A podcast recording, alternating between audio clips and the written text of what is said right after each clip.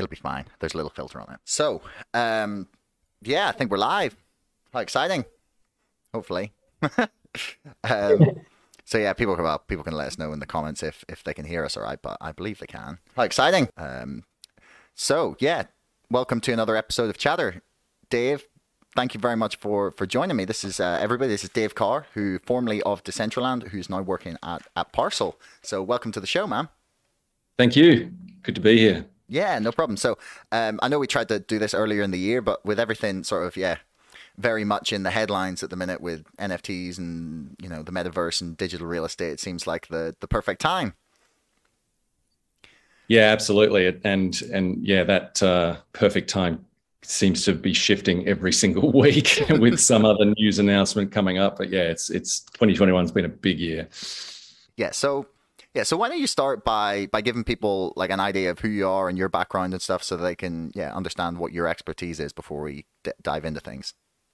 Sure. So I work for Parcel, as you mentioned. I'm heading up business development for for that organisation, and Parcel uh, specializes in being the destination for the buying and selling of virtual real estate, so land NFTs. Um, and, and, land in virtual worlds uh, are NFTs, they're non fungible tokens that we've all been hearing about.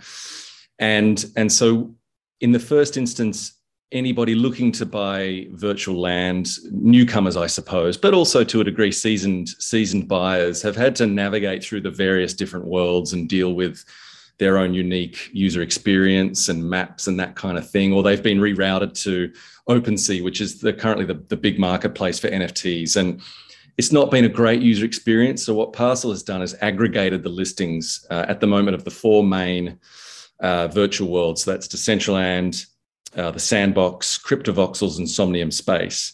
Uh, and so, yeah, we're we're the marketplace for for virtual real estate, and it's all about improving that accessibility, educating and onboarding people.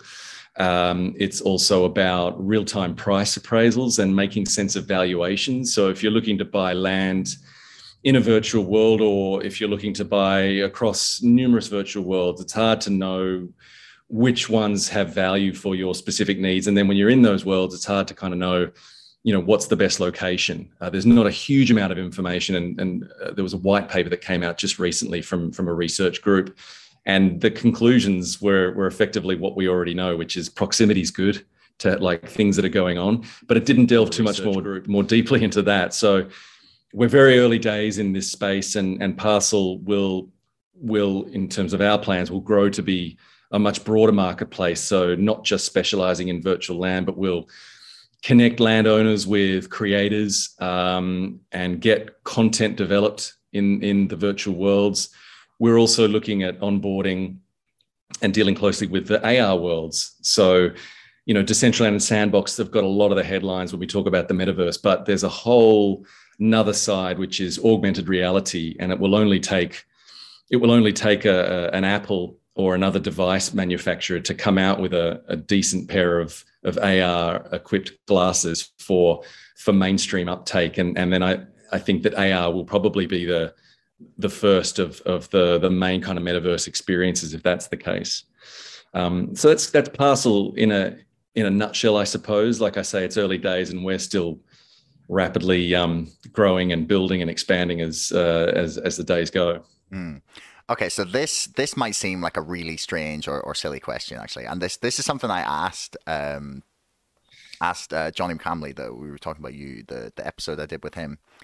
Uh, when when one of these when so for example take take Decentraland or Sandbox as an example, and and say they have their their digital world, like how how restricted and finite is that now and in the future? Like if they say all of the plots in Decentraland in the current world are are, are sold, um, and you know there's still more people coming in that want it. Like, is this something that will be expanded? Do you think? Do you think there would be expansions of the worlds that exist, or like creation of like new, more and more and more and more and more different um, different worlds?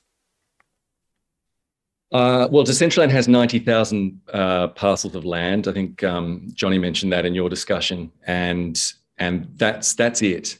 That's not to say that there couldn't be an expansion. Now, Decentraland is is a decentralized virtual world that is owned and governed by anybody who holds land uh, in Decentraland, and the DAO or the decentralized autonomous organization, which is its its method of governance. If you're a landowner or you hold the Mana token, you can uh, put forward a submission uh, and the submission is then voted upon by the community. So it is, it is a very that that's the mode of governance for Decentraland. Now, the community could very well decide tomorrow to vote to expand the world. That would be up to them. But in terms of how Decentraland operates right now, there's the ninety thousand parcels, and, and that's it. And and and they're all owned. There were there were auctions in 2017, 2018. They were all bought up, and there's obviously a secondary market of, of resales at some point, and Parcel will be involved in this, there'll be a rental market. Uh, so, you know, for people looking for a shorter term experience or a pop up, or let's say a brand wants to reserve a plot of land for a specific event or for a certain amount of time in the year, that rental marketplace will come into action. But to the to the other point that you made, will there be more and more virtual worlds? Yes, absolutely. I guess a really good way to, to, to, look at the metaverse. And in fact, you know, if I'm going to describe it to my parents, I'm going to say that the metaverse is basically the internet in a more immersive and engaging format. So if you think about the very early days of the internet, everybody's setting up a website, and there are websites just absolutely everywhere popping up, serving all different types of interest groups and needs. I think that's going to be the same with the virtual worlds. And you're going to find virtual worlds that are very much geared towards gaming, and that that's a sandbox or a Star Atlas. Um, and, and in fact, Star Atlas is probably more of a single narrative type virtual world because it's a, it's it's space. It's got a it's got a very kind of enclosed ecosystem in, in that regard. Uh, Sandbox tends to house lots of different games and, and empowers the creator to create their own games for the other users to play. So more of a Roblox uh, type of feel. Decentraland is more of a um, positioned itself as more of a virtual social world. So it's about doing with the world what you will, and and it, and it invites different groups to and different communities to have their their own place and to interact with one another and to have digital galleries and have music festivals and and and what have you. So. I think you'll see many, many more worlds pop up. This is very much just the beginning. Um, in terms of the virtual side of things, in the augmented reality side of things, if you're talking about an OVR, which is one of the, the groups or projects that is that is effectively mapped the physical world with an overlay of of, of land parcels. You've also got Superworld, you've got Earth 2. Uh, you know, then walking down the street, that'll be another metaverse experience where wearing your, your glasses, there'll be content served to you on the different parcels of land owned by people who have bought OVR or Superworld land, uh, they'll be able to create content that will be served to you on that augmented reality layer. We're starting to get into some pretty fine details here, but yeah. Okay, so hang on. Can I can I pause you there just because I want to make sure I've sure. understood what you're saying here. So, like, are you saying that people will be walking down the street say in one of the virtual worlds and they'll see things or are you saying that the, there will be like virtual worlds superimposed on top of the real world that people will like have say like google glass that they're wearing yeah so the so the, a world of the type of decentraland or the sandbox for example that is something that you currently access via web browser and then client mm-hmm. and then eventually vr headset somnium space is one of the the main uh, worlds that that we deal with on on Parcel, they are already VR headset equipped. So that, but that demands putting on the headset to get the full experience. You can still access via you know browser client, but it demands the headset. AR is slightly different in that, let's say we have an Apple come out with a with a headset or not a headset, sorry, it's just a pair of very simple glasses that will that will interact with the physical world in terms of like a Pokemon Go type experience, which you mm. currently do through your phone. You know, if you think about the current AR access for most people, it's through the phone, a Pokemon Go style thing. If it shifts to glasses, then content will be served through what you see in the physical world every day. Now, where the projects like OVR and Superworld work is that they have created a layer over the top of the physical world and those and has they've divided that that that layer into parcels that can be purchased using their token and then on that uh, layer of land you can add content so that means if the apple glasses that you're wearing are equipped to um, be served with ovr or Superworld content then technically speaking and theoretically you can walk down the street and if if you walk past a plot of land on the OVR network or the Superworld network that is housing content, then that could be served to you. Uh, so, a brand, for example, could have a pop up shop on your street without you actually having to go to the retail outlet or go online to visit their store. It, it, and that's what we mean about the metaverse being a more immersive and more immediate and engaging experience because it comes to you. It's around you, potentially around you at all times. Okay. Wow. I hadn't. I like. I. I. I this. That. That. That is absolutely mind blowing. So they're packaging up parts of the real world to sell the the digital space upon which they will imprint things to wear on to or that will come up when you're wearing the headset or the glasses. That is. That's right. That's yeah. that's that's fucking insane, man. So can they can they do that? Can they? like, obviously they're doing it, but I mean, like what? what are the property rights there? And, and, like, so say someone doesn't want their bit of land used for this. Like, is there any recourse, or is it only like uh, would would the argument be just like uh, you know, you're not looking at it. It's only in this specific virtual experience that you would see these things. That's a really good question. And I don't know what the answer is to that because you, you, run into these issues if you've got like two or three or more projects that are each mapping the world. Uh, you could own the parcel on one project, but maybe not own it on another.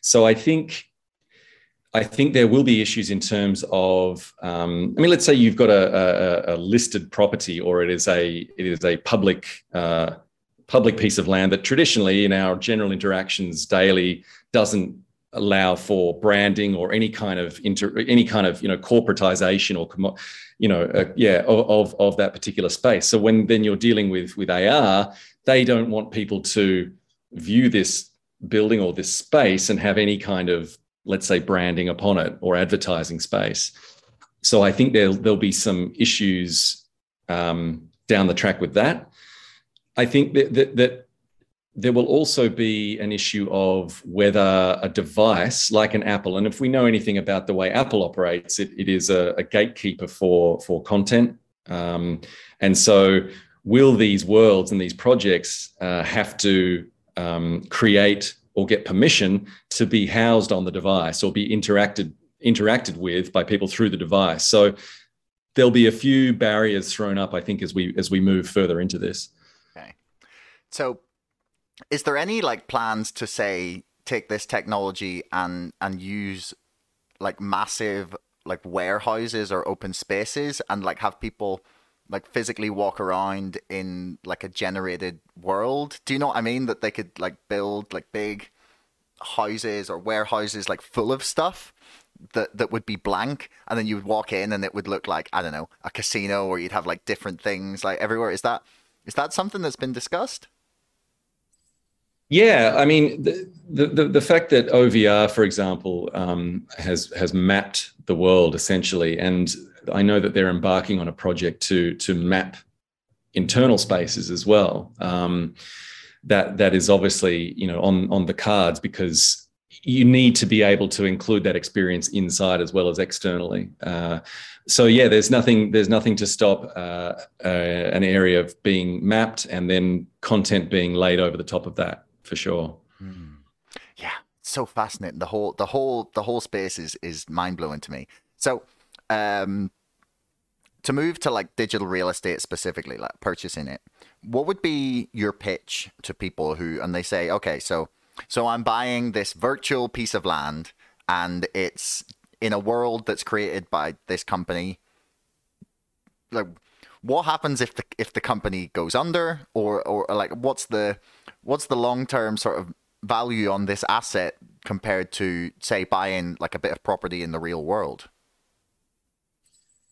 Yeah, so this is the key to um, decentralization, I suppose. In that, and if we take again, we take Decentraland as the as the example because I'm, I'm most familiar with that. So it, you know, it is it is space that is that is owned and governed by the community. That content that you that you see and interact with when you go into Decentraland is hosted on servers around the world. So it's served to you based on where you're located. Um, and I suppose theoretically, you could get to the point at which so Decentraland is, is assisted by a foundation, a non-profit organization uh, that holds mana tokens and, and uses that for grants funding for the creative community and other other purposes. So let's say, yeah, so for a Decentraland to you know go out of business, uh, it would not necessarily mean that Decentraland would cease to exist because the community is really they own and they drive the experience within Decentraland it's when you get into discussions of centralized experiences. So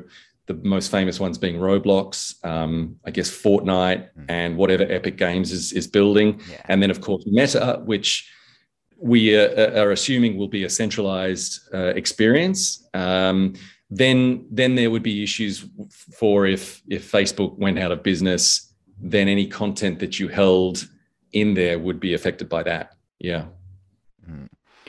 So is so the this this idea of a decentralized autonomous organization really really um, fascinates me because I, am pretty sure I had never heard the term until about six months ago, um, right. and it so it, so for example let's take Decentraland as an example. So it's a it's owned it's governed by the owners of plots of land. Say you're renting a plot of land that doesn't give you like bestow you any any rights upon on things, does it? Or is it is it literally just the only people with a say or whoever has the land there, right? And if you hold mana tokens. Okay. So, so, if you if you if you hold tokens and if you hold land, that that gives you voting rights. Yeah, I guess uh, owning mana is is gives you a, a stake in in the in the value and the and the future of the world. Okay, so it's not just it's it's basically anyone that is invested in some way in the world is is is uh yeah in charge in charge of it essentially. So how, how does mm-hmm. that work? Do they have like polls or or um do is there like council meetings in decentraland? Do you have like a big government building or something where everyone arrives and sits and discusses this? It's pretty it's pretty old school. It's um it's a it's a page where people submit proposals. And um you know in the in the early days and the dao really um, was kind of only formalized this year. Uh, and, and, to a degree, you know, the, the, the finer points are still being ironed out. Um, you know, how, how to, to get through, um, you know, dead deadlocks, you know, um, and and just exactly what the weighting of governance is and and but I think that's a that's an issue that because it's such a new form of governance that that all DAOs are, are um, are sort of grappling with.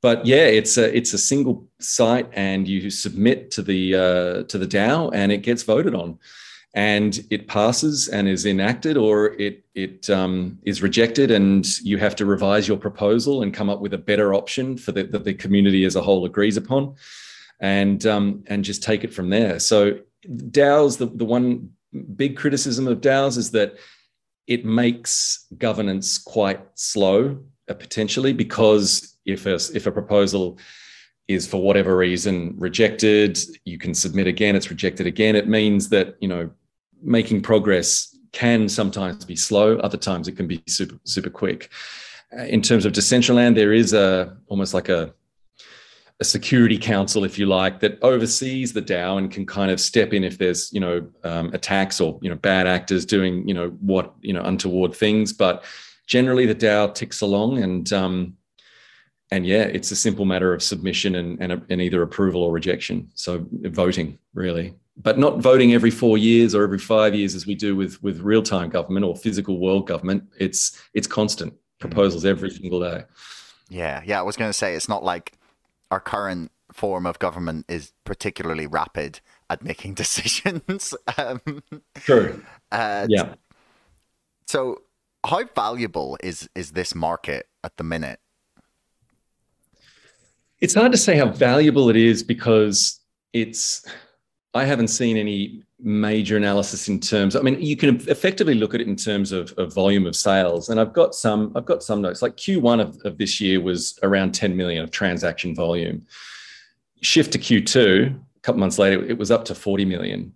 Um, and then when you think of the last week of November, there was 100 million in in metaverse land sales. You can see uh, how fast it's growing, but also how much value is being pumped into this thing. Uh, you know, in one week, there was a record set in Decentraland, uh, a group called Tokens, which owns uh, another group called the Metaverse, uh, called the Metaverse Group, paid 2.5, two and a half mil US dollars for a parcel of land in the fashion district.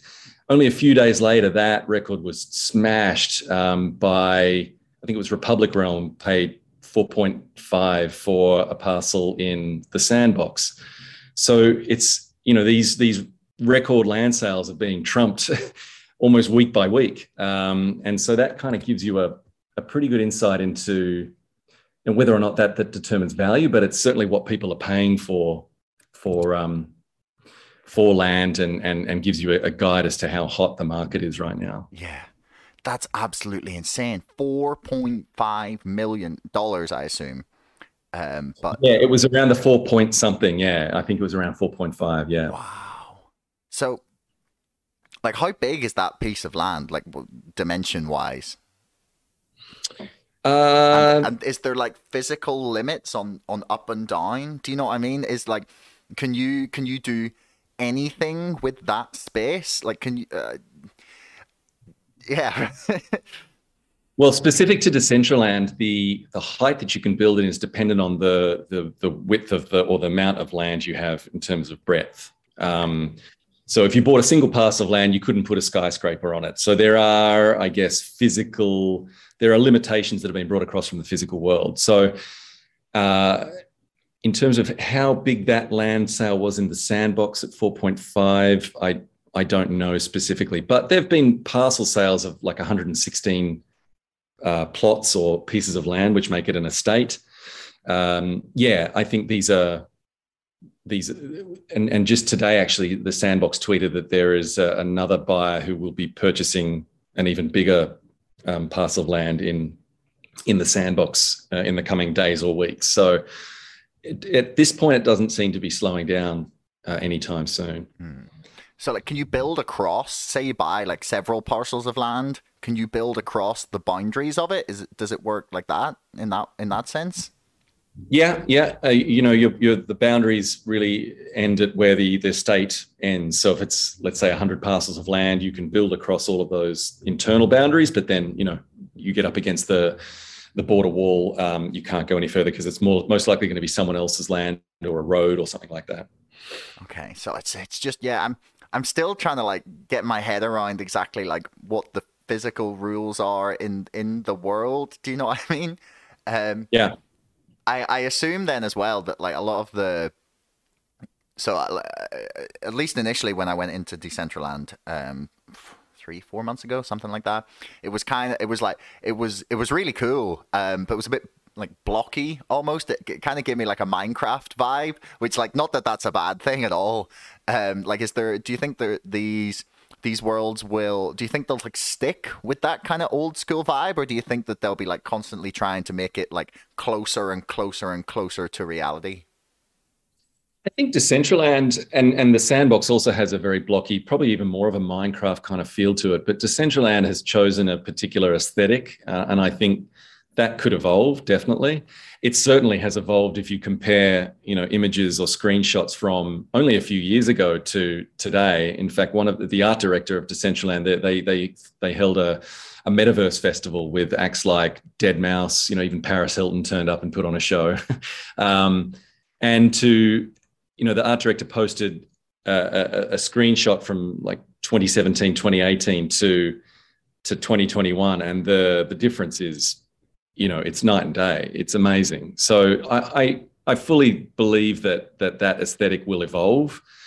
Uh, whether or not whether or not it, it becomes even more lifelike I'm i think that kind of that that that sort of defeats the purpose. Decentraland and i know that the other worlds are, are designed to be their own experience it's almost as if you know, someone built a Call of Duty world and you went in and you experienced that that in, but it had a very much a Call of Duty feel or a Skyrim feel or um, you know, pick your favorite video game. That they each have their unique aesthetics, and I think the worlds will probably hold to that. And you know, if we pitch five, ten years down the track, those worlds that thrive and, and really survive and become the, the big destinations will really be very much about the content they produce and the uniqueness of that experience. Those it won't be trying to necessarily replicate your everyday physical experience. It'll be an escape, but I think they will also be aiming to, and this is where you get into discussions about decentralized finance, that it will enhance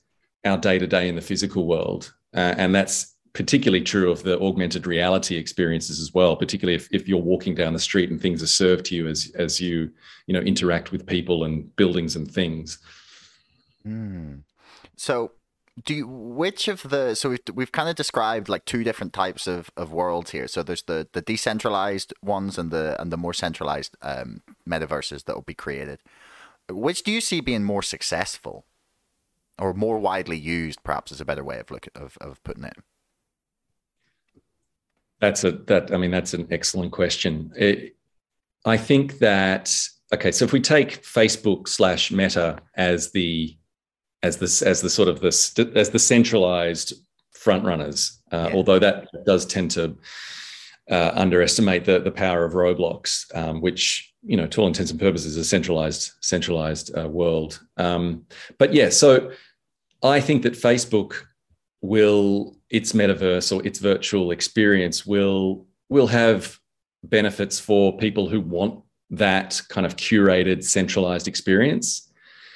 You know as you would have found going into Decentraland there's a few hoops you have to jump through. Now of course they are they are constantly ironing those out and, and it's becoming more and more user friendly but i think facebook will I probably should refer to them as Meta, but it just seems much more to make much more sense just to say Facebook. But yeah, I, I think I A think they will. Got very mad at me for calling it Meta. He was like, "No, don't let their stupid rebrand work."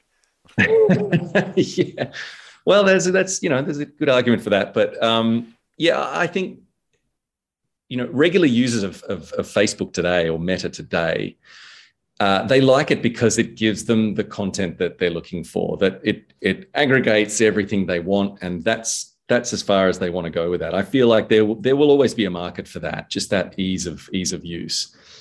I think so. There'll be the centralized metaverse. There'll be the open metaverse, and the, the, that open metaverse has really coalesced into this very uh, vocal group. When Meta did its rebrand and its big announcement, where Mark Zuckerberg was saying we're building the metaverse, they were like, "Well, hang on a second, it already exists, and we're building it currently."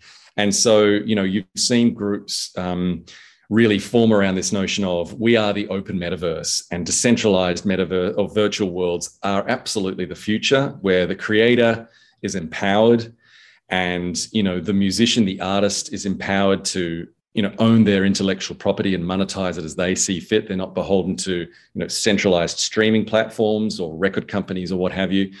So i think there'll be an open versus centralized experience who do I think will win? I, I, don't think it's a matter of one winning over the other. I think it'll be a matter of coexistence, and I think it'll be. I think there's every op- every opportunity for somebody to have an account with the Meta experience and also be immersed in, um, you know, various worlds in the open metaverse. Just as, you know, I play I play Call of Duty, but at the same time I like dipping into Skyrim. Very, very, very different games and very different experiences, you could say. But um, there's enough going on in each of them that I can, I can, I can share the love. Mm. So, do you see this being um, a thing where we have, like, we can jump? So, because because, so you're probably gonna have to like create, especially for for meta or whatever, and yeah, in, in any of these worlds, like you, you're creating like an aesthetic for what you look like to other people when you're walking around in, in these worlds. Do you think that's going to be transferable in a way from from say one to the other? Yeah, so that's the no, that's the notion of interoperability and this idea that if you have an avatar or if you have uh, you know your favorite structure, your your wearables, your NFT assets, that you should be able to pick them up and go from one world to another. Now, I think the the the organization that could crack that, and uh, and, there, and there are a number working on this this uh, concept of interoperability. If they can crack that, they'll have to crack the ability to have your aesthetic in, let's say, Decentraland, for that to be transferable to the sandbox uh, aesthetic. Uh, so it won't be that your Decentraland avatar will be able to wander around as they do in the sandbox looking the same because that that just wouldn't make sense from a from a world perspective. And I, I think that's kind of the wrong approach. But it will need to there will need to be an agreement between the virtual worlds. I think that will that's a crucial step in interoperability. Then the technology to be able to port between uh, and I guess transition into that look and feel where those assets make sense. Fortunately, a lot of assets are built using the same file system, so that that's that's a plus. Uh, there'll be some there'll be some issues, I, I, think, going from open to centralized experiences. Yeah. uh, because of just of the, the nature of that business model uh, for, for the likes of Meta.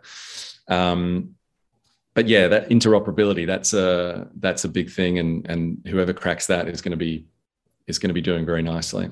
Yeah, yeah, I definitely think you're right there. I mean, I, I, what companies are working on this, and is it are they are they trying to essentially build like a like a thing where it will help you move any assets or wearables or anything from from like and, and transfer it like aesthetically? Will it like be built on like on top of uh, the the different worlds in a in a way that'll like be a separate like thing from it? In the same way that you have say like like you you can take your your cryptocurrency wallet for example right? You can have your your hard your hardware wallet or you can have like your your wallet on say like like exodus or something on your laptop right? And you can take your things your your crypto out of any exchange that that you know deals in that one and then move it to another exchange if you wanted that deals in um, deals in that that particular crypto. Uh, do, do you see it being like that, where people have like wallets almost, or like like digital like suitcases to bring their stuff from like one metaverse to the other?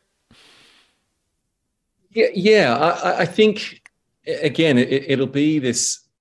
If you've got these assets, and and it will it will, and we're all you know we're just we're sort of just speculating at this point, really. But you know, it'll. I think it would would have to be a matter of you have these NFT assets. Now, you know, if you go onto OpenSea, let's say, and you've got a collection of random NFTs, you've got some bored apes, you've got some land, you've got a name that you've bought, uh, and this is all housed in your OpenSea collection. Um, the ideal would be that you would be able to, yeah, if you like, wrap them up in a in a in a suitcase, and if you know, you can open them up in Decentraland and then you could also open them up in in the sandbox. Um, so let's say you've bought some land in the sandbox and you've got a, a, nice little art gallery there, which specializes in showcasing your collection.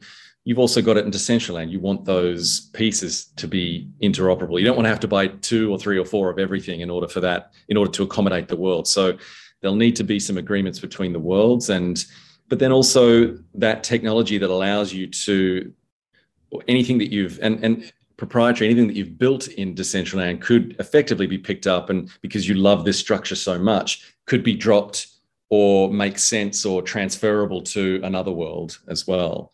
It's just, it has to be, it's a tech and also an agreement um, issue at the outset. Mm, okay.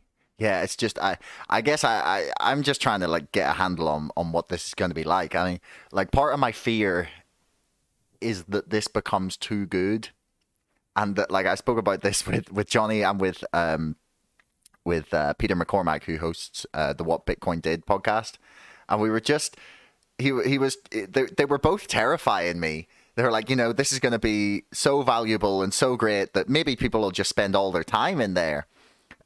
that scares the shit out of me, man. Like, yeah, I think there's no point in having a metaverse if it doesn't enhance your life in this physical world. Uh, I think that we tend to immediately link it with uh, concepts that we understand. And so we revert to Ready Player One or The Matrix or, you know, these dystopian kind of stories that, oh, okay, so it must mean that. um, which is you know perfectly understandable. But I think that I think it's the opportunities that this creates, and I think people already spend far too much time binging on Netflix or far too much time uh, walking through cities, scrolling through Facebook feeds. I mean. you know, uh, the head of Instagram says that the greatest competition, uh, the head of, sorry, Netflix says the greatest uh, competition to Netflix is time or sleep. I think it's sleep, you know, anything that distracts users of Netflix from watching Netflix is their competition, not another streaming platform, but, you know, sleep. So I think that already people have the ability or not to regulate their own behavior. And I think, we're already uh, we're already very inactive, and I think that that the metaverse will will will obviously be something else that we need to contend with in terms of activity and and and not getting kind of swallowed up in these things. But the best metaverse experiences, I think, will be those that enhance um, that enhance our world and, and and our physical world. And I think when you look at projects that are and there's a very new project called Rewilder I think I got the name right. And and land that is purchased in the metaverse equates to land and, and built upon equates to land that is also purchased uh, in the physical world and not built upon. And this is a, a new concept, and I, and I believe it's one of the, the very early founders of Decentraland who's created this. That you know, land that is purchased in the metaverse in virtual worlds and is built upon that correlates with a similar size a similar parcel or a state of land where it is just left to rewild.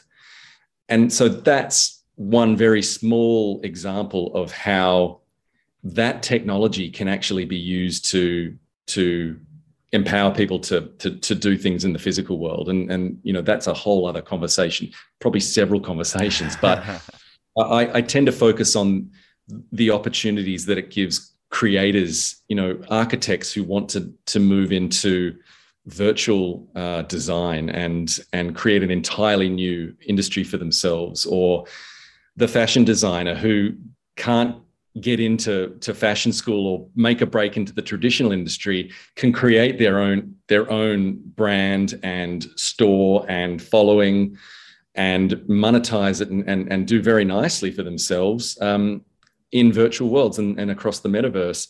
Same with with music. I think music we see more and more articles coming out about how how artists can release songs as NFTs, which each track, because we know the, the, the nature of an NFT is that it is it, the foundation of it is this unique underlying code that you know that NFT it can be uh, resold, it can be licensed, it can be part owned. You can activate your fan base to uh, you know sell your work or talk enthusiastically about your work and get a cut on their their fandom you know.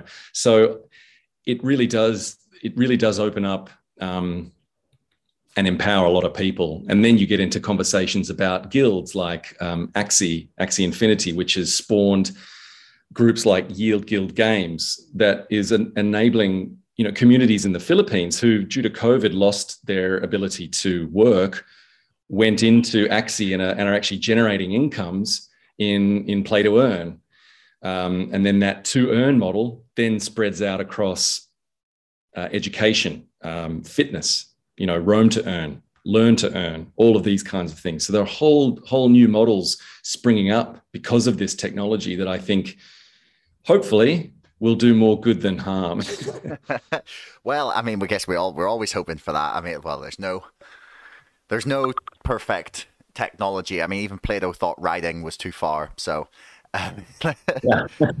um, so so like let's talk a little bit about this like for creators like for for, for people listening. Um we'll get back to the artists selling um their their stuff uh, as nfts in a little bit but like say say you there was a creator and he came to you or she came to you or they came to you or whoever they someone decided to come to you and was like right okay um say i'm uh, i'm an artist or i have some music or say um, you run a podcast like I do, or you're um, like, where would you suggest they start to figure out how to like monetize themselves basically in in the metaverse? Like where would you begin with that for someone? Like i'm gonna be selfish here and take the advice myself but for anyone listening.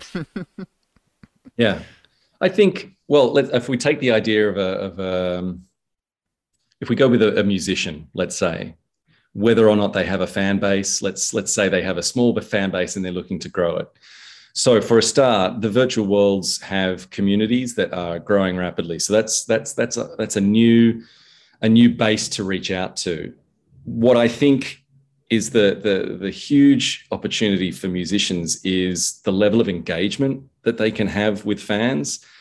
And by that I mean, and let's I mean let's not focus on the pandemic and lockdown too much because um, you know it's always it's always been a struggle for musicians to get the gigs in the physical world and if we if we just if we just talk about um, the engagement in a virtual world, uh, running events, obviously, you know, musical events, streaming your performance into the world for people in the world to, you know, watch and enjoy. But it goes beyond that too. And if we take the example of an artist, an electronic artist called Alison Wonderland, who is in Decentraland, she uh, has built her own fan HQ, people who purchase NFTs that she has released will get access to that HQ. They'll get early access to any drops that she does. She can sell merchandise to direct to those people through that HQ or through that store. Uh, if she holds virtual concerts, you know, there's no kind of there's no front row seats anymore. You you are front and center with that artist but the artist can also hold and, and specific to Alison, she runs quests through uh, through Decentraland. So you can buy your NFT and you're part of her exclusive community and embark on these quests to unlock more benefits for you as a fan. There's another artist called Spottie WiFi who released his entire album as individual NFTs, and I think it was done as a kind of a mystery drop, if you like, sold out immediately. Now, Spottie was a he was a, he was working as a lawyer. He had previously been a musician, and then kind of thought, well, it's hard getting gigs, and you know, it's hard to to develop a fan base, and I just go on the streaming platforms, and it's all kind of algorithmically generated, and and you know, it's it's tough to break through. By engaging with this NFT community, which is at, at its core is very community community minded, it's very collaborative, it's very it's the one thing that struck me about and, and, and even working with Parcel and Decentraland and doing business in, in this in this in this industry or space, if you like, is is it's not about competing with people. If you find someone who's doing something that's similar to what you're doing, you reach out and you learn from one another and you try to benefit the other the other organization or the other person. And so when Spottie WiFi goes in and says, "Hey, I'm a musician. I'm dropping these and you know you'll get all of these benefits. You will own the music. I won't own the music. You will own it. Or other artists who do a, a share um, structure for you know a number of years before it reverts back to the to the artist. You just have many more different ways to not only attract revenue or monetize your art if you like but at the outset just getting more ears on your music and and engaging with you as, as a musician. I just think that's that's the potential there. So if if you're just starting out in this space, as it always was, as a musician, you need to reach out to people who might enjoy your music. Uh, and you know, we've been doing that, you know, up, up up until recently, and through this, you know, SoundCloud or Bandcamp, for example. You know, new bands; those are really good platforms for for new bands to get their music into the into the space and um, and it's just about reaching as many people as possible. So what I like about the virtual worlds is that it, you can reach them on various different levels, and it's that direct connection that I think appeals to fans that they can they can have a, a piece of your work mm. and, and a piece of, of you at the same time. Yeah. Yeah, I mean, it just it keep uh, you keep making me think of um of the Wu Tang Clan um album, the one that got sold as an um to it got sold as like a single pressed copy, and then it's been bought by an NFT collective uh, or an NFT collectors group. And that's right. Yeah. yeah. So there's rumors that, that the CEO of GameStop is one of those collectors, and that they're planning to fractionalize this as an NFT and give it all to all the GameStop shareholders, which, I mean, would be like a mind blowing step forward. Uh, it's it's still rumors, um, but like GameStop are working on something NFT based. Uh, what what it is, no one really knows, but um, it will. We'll yeah, see. and that's that's interesting. Like uh, as I understand, the foundation that managed to buy that back from um, the pharma guy, yeah, Martin, Martin Shkreli, yeah. Shkreli, that's right. So that's a foundation that's made up of lots of different people in, in the crypto space, including musicians. And so I'd be curious if they were planning on dropping it to just GameStop people. Um, but is that, are you, are you, talking like Wall Street bets? Is it that kind of? Yeah, I mean, so it, it's it's mm-hmm. like it it moved beyond Wall Street bets, but like they've got their own thing now. But like the the the rumor is basically that they that GameStop are planning to release a dividend of like an NFT based dividend um, and then the the rumors went a bit wild that Ryan Cohen was in this group, and then they purchased the album, and the, everyone was like losing their mind, being like, "We're gonna get an like an NFT of the or like a fraction of the NFT of this album," which, like, honestly, I really hope is true, but I don't know.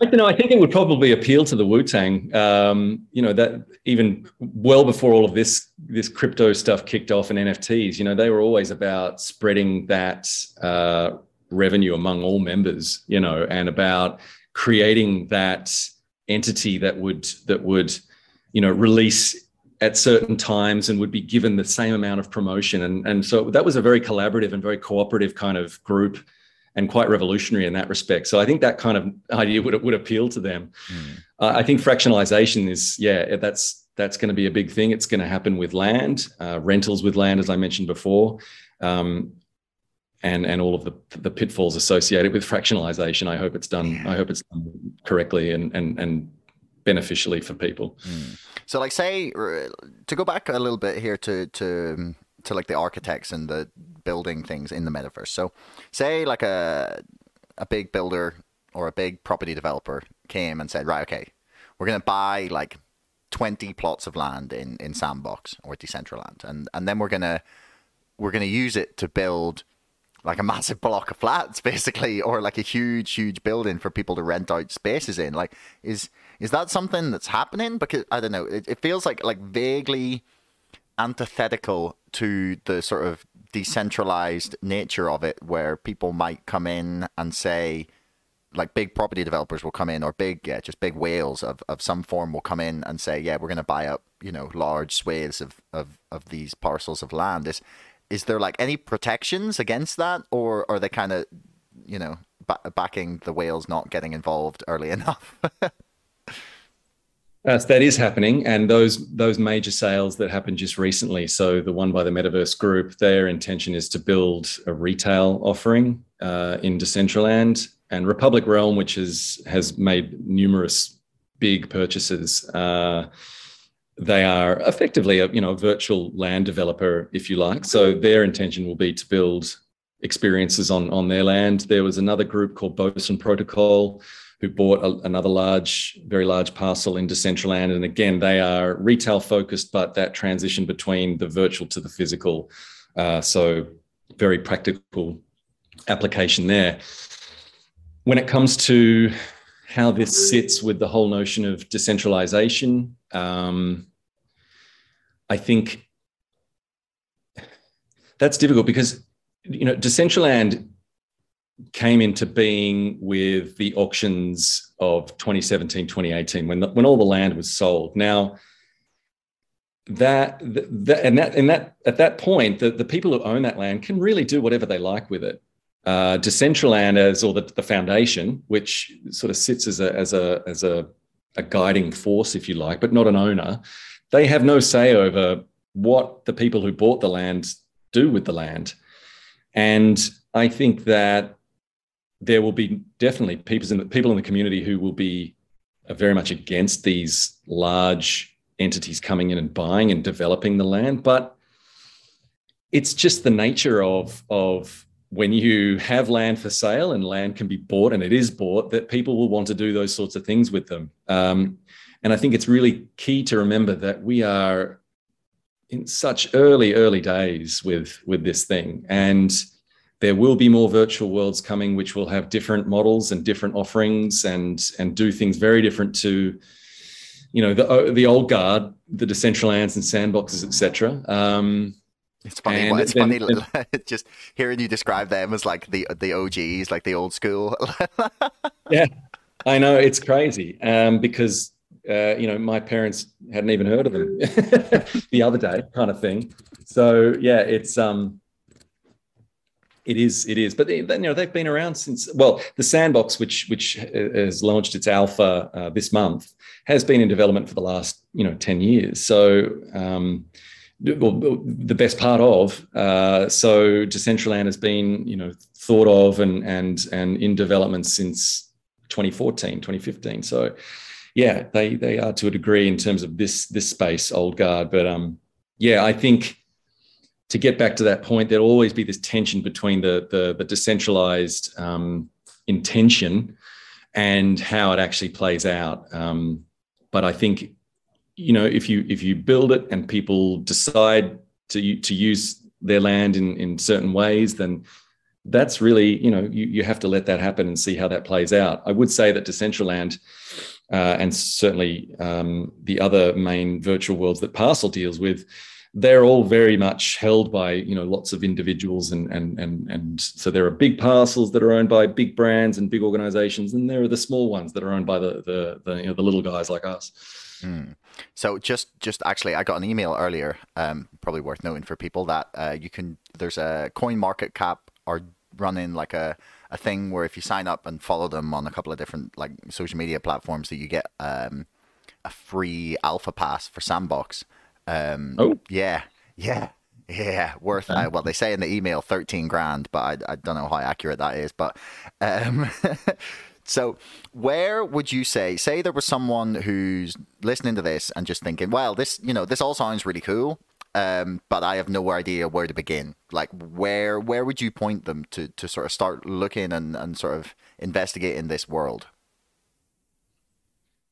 Suppose it depends. Uh, I get you know if you're going to dip your toe in the water, then then choose any one of the any one of the main virtual worlds that are out there. Um, Decentraland Sandbox, CryptoVoxel, Somnium Space. Somnium Space, you know, uh, it, it is a, a, better experience with a VR headset, but that's not to say you can't dip in and have a look. The first thing you've got to you've got to do is is get yourself a wallet. Although you can enter these spaces without having one, but it's it's a good practice to to get a wallet and the the the sign up for that and the the use of, of those. I'm thinking, you know, MetaMask and I think there's a Coinbase wallet and Ledger and, and there's various players on the market. So start dipping your toe in the water of, of getting a wallet putting some some some crypto in there some ethereum because you know these are all blockchain based ethereum blockchain based worlds so that's going to that's going to be true for for any of those worlds um, and transferable into the into the specific tokens and then just just go into to one of the worlds that you like the look of and, and have a look around um, it's um, as I say, the communities for each of these worlds are, are fantastic. Get on Twitter, follow them, get into their discords, and chat with with the community admins there. They will there will always be someone in there to reach to reach out to. Discord's a great um, platform to you know to, to, to be taken through the steps a lot of the a lot of the the, the channels have leveling up. So you, you'll actually you know go on this kind of narrative to to, to achieve roles and and to they're, they're, kind of geared to educating you step by step through through that. Um, and they will explain everything about them. And, and as i say there will be tech guys and content people that that you can reach out to if you're if you're stuck in any way. So that would be the that'd be the first steps. And and you know get on the events pages of these different of these different worlds and find out what's what's coming up there's uh, there's there's art exhibitions, there's there's there's music gigs, there's um, there's tours through the worlds as well. I know Decentraland has two main um, tours that, that, are conducted uh, every week, and that'll take you through some of the highlights of of that virtual world and. And it's yeah, again, it's really collaborative. It's really welcoming, and and that's that's a good thing to to get involved in. Hmm. Okay. Um, I'll have to get into some of the discords. Actually, I'm not on um, any of them. I don't tend to use Discord that much. It's a real. It's like a real. It's like a real crypto person's platform. it is. It could be a lot easier to use, and, and, certainly when you've dealt with with other social platforms, it's there's a bit more work to be done. But once you're into the swing of it, it's it's fine. Um, it, it and and I think it's going to become more and more the standard in terms of people engaging with the communities behind these experiences. Mm-hmm. So you mentioned earlier that there's like so you had the the play to earn people um, in in the Philippines that that were yeah earning by play, gaming in the in the multiverse or in the in the metaverse even sorry. Uh, like what other things can people do to earn? Because I mean, we've seen this this pop up a little bit in in a lot of different sort of spaces, like Odysee, for example, like the YouTube um, competitor, or actually Jer- Jeremy Kauffman, the, the CEO, told me uh, that we should always refer to them as YouTube's successor. but they, so they have like a watch to earn sort of model um, with their uh, with their own token, their LBC token, and then you can like tip creators in it, and so then they can either choose to keep hold of it and it boosts that video like up their algorithm, or you can like cash it out and exchange it for for other other cryptocurrencies basically. So like, w- what other things can people do to earn as such in the metaverse at the minute? Yeah, well, you have uh, like browsers like the Brave browser, which is um, you know browse to earn effectively, and you earn basic attention tokens, mm-hmm. um, which are on various markets. So that that's what it stands for. That makes sense. I've just got Brave, yeah. so I'm seeing this thing like you've got like four bat, and I'm like, what is a bat?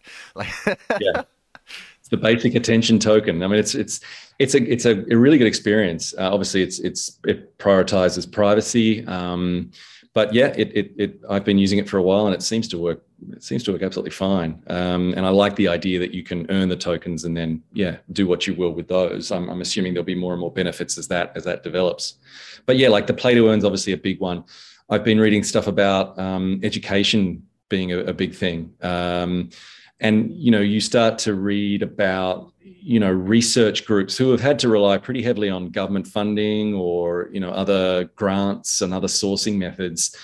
Uh, you know let's say it's an, an astronomy research group or any any any group that can can offer up something in terms of an nft like you could nft the x-rays of something or the molecular kind of image of something that they're working on and and sales of that nft goes into research funding. So it really changes the game for for those groups. But yeah so learn to earn i'm thinking there's applications for fitness as well. So move to earn. Who's to say you couldn't you couldn't you know uh, link in your your wearable uh, and uh, and any you know the number of steps that you take is somehow linked to your wallet, and so you're earning tokens for more physical exercise, that kind of thing.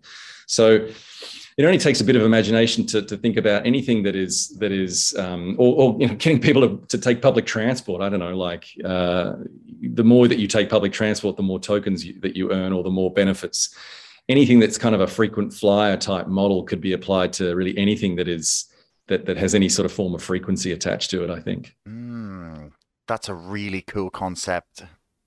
Oh wow, that's that. Yeah, I hadn't even considered that being a possibility because that would be I think fantastic. That, yeah, that that element of of because of the the token, and you can either partner up with an existing token or create a token, and then the DAOs kind of come into play as well, which is really an organization of people with a shared interest and a shared goal. So DAOs could form up around all sorts of different things. I mean, we, we, we see if you take the example of Party DAO, which is really a collective of people who want to own NFTs but individually may not have the the funds to be able to grab a a bored ape or a crypto punk. I mean, not not many groups have the funds to be able to afford those these days. but the party DAO comes together and they decide on those those assets that they want to to purchase as NFTs. They pull their resources and they bid or they buy.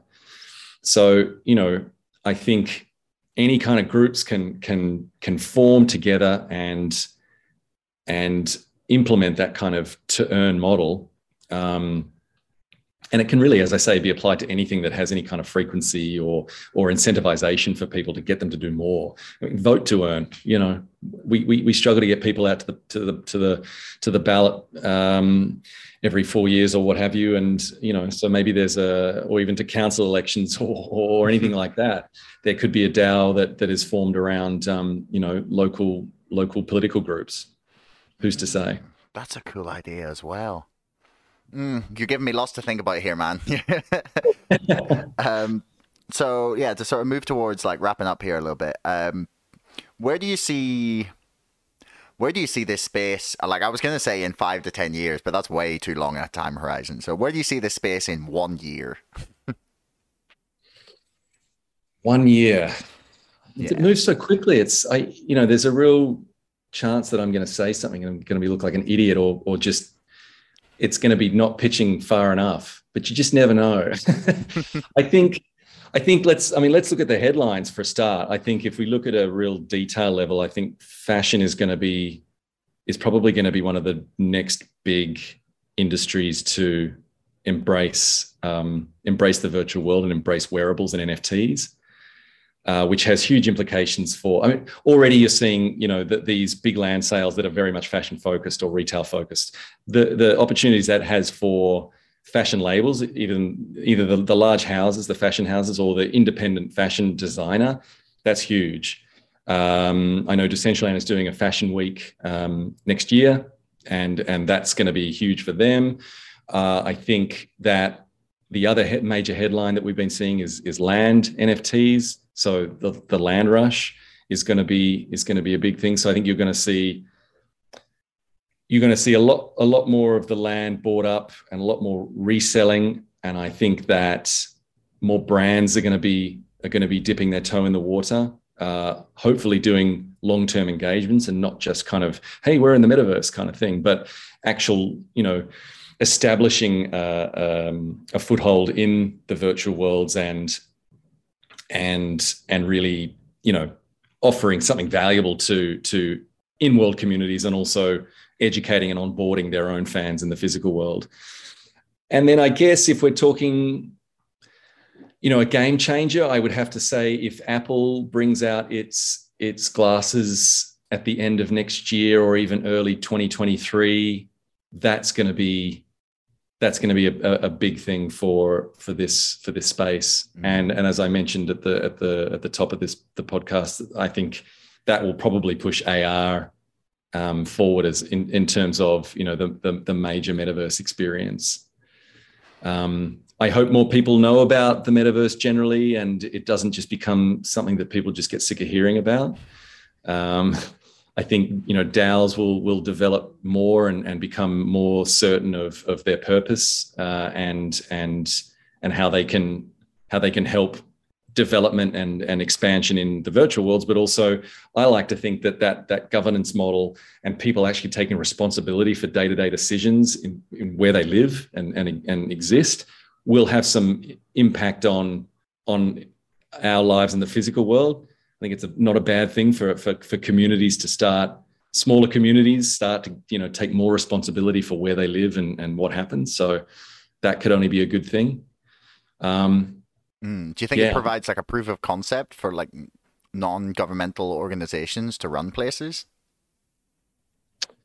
Uh, yeah, I think I think it could do. I, I think it, it's it's a fascinating it's a fascinating um, model that if if it if it can be nailed in the virtual world by these communities who are you know who are really collaborating to to to make it work, which is great. No one's you know holding the secrets to the to themselves. Uh, if it can work, then then it would be wonderful if it could be implemented in the in the physical world. You know, I think I think the the current political climate and, and in the communities that people feel disenfranchised and and feel you know a, a bit powerless, and so anything that can that can help them to yeah take that responsibility i suppose and actually feel like okay i've submitted a proposal here it's been voted on and you know uh, okay this is this is quite cool you know i'm actually getting things done and, and and things are being enacted then yeah proof of concept absolutely and it would be great if it if it comes to fruition hmm. yeah i guess yeah because you see i don't know a lot a lot of people in this in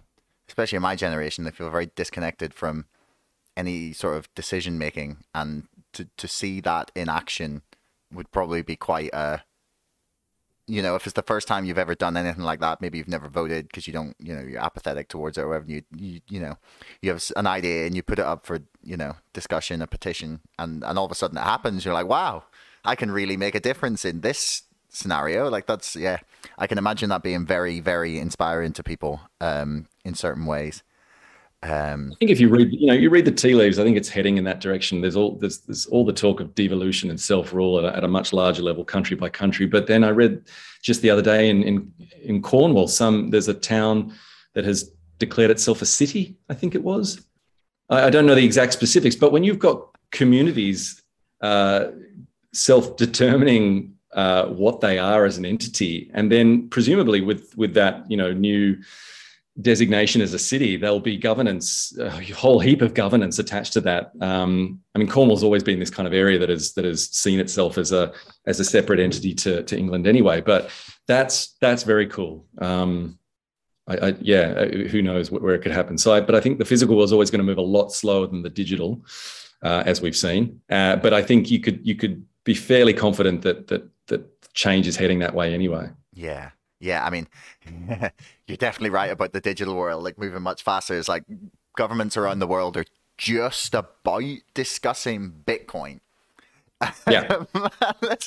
like if you went in there and started like dropping bombs about NFTs and you know the metaverse, they they'd be like, hang on, slow down here a second.